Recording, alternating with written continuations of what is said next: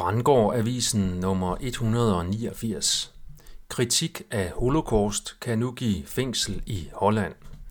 Det er karakteristisk for et oplyst folkestyre, at det tillader kritik af de magtbærende fortællinger.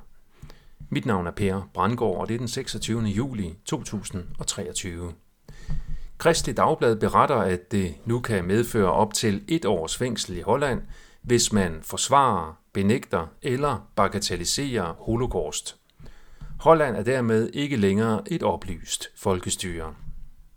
Avisen beskriver en undersøgelse fra den jødiske organisation Claims Conference, der tidligere på året viste, at omkring 12 procent af hollænderne mener, at holocaust er en myte, eller at antallet af dræbte jøder er blevet stærkt overdrevet. Blandt unge er det 23 procent af hollænderne, der har en holdning, der altså nu er strafbar med fængsel at ytre offentligt. Der bor cirka tre gange flere mennesker i Holland end i Danmark, så det engang så liberale land kan se frem til mange mennesker i ytringsfængsel i fremtiden. Mange ellers civiliserede lande gør aktivt brug af lovgivningen mod holocaust-debat. I 2006 blev den britiske historiker David Irving således på skandaløs vis idømt tre års fængsel i Østrig for at have ytret kritik af holocaust-historien.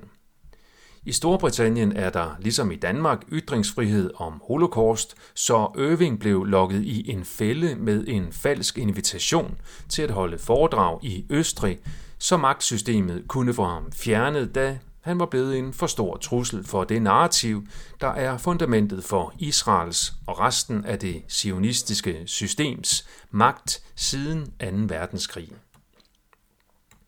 Apropos Israel, så har de gennemført den første del af en omstridt retsreform, der giver regeringen totalitær magt med højesteret slået ud af funktion.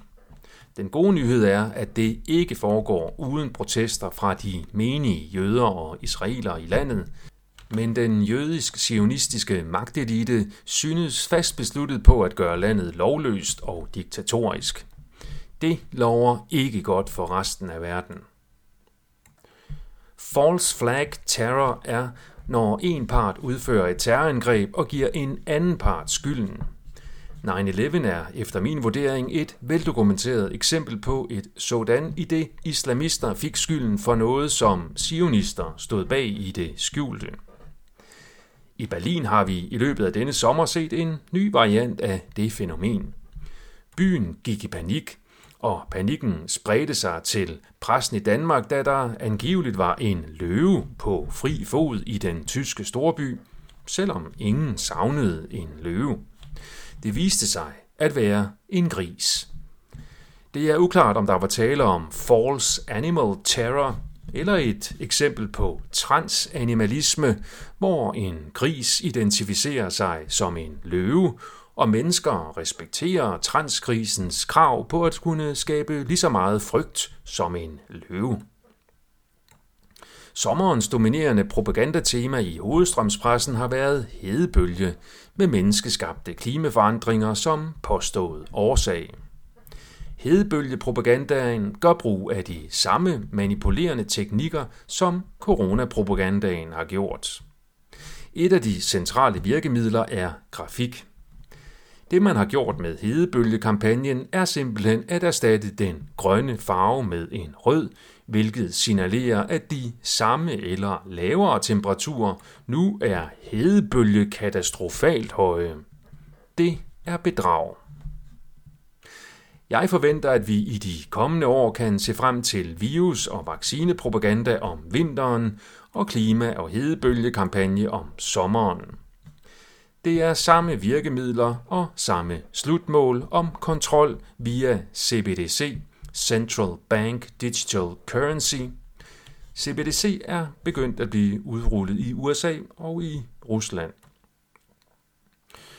Nu er Donald Trump også gået begejstret ind i propagandaen for Sound of Freedom-filmen, hvilket underbygger teorien om, at der er tale om en sionistisk psyop for at fjerne fokus fra de reelle problemer med seksuel mishandling af børn, og for at motivere forældre til at mikrochippe deres børn af frygt for mørkhudede børnelokkere.